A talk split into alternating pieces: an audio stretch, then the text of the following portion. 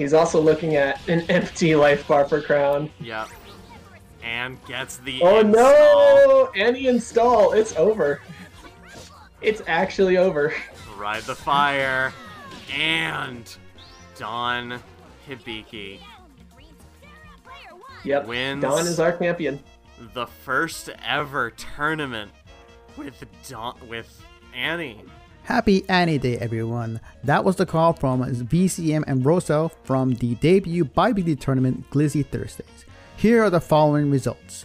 In first place, it was Don Hibiki took over Crown X in a close 3-2 set. Following third place was De-Established.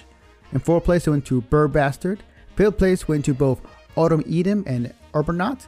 And seventh place went to both Drake and Zenite. In Australia and Oceanic scene, we had New Bats Week 9 take place this morning for the round robin tournament. Here are the following results.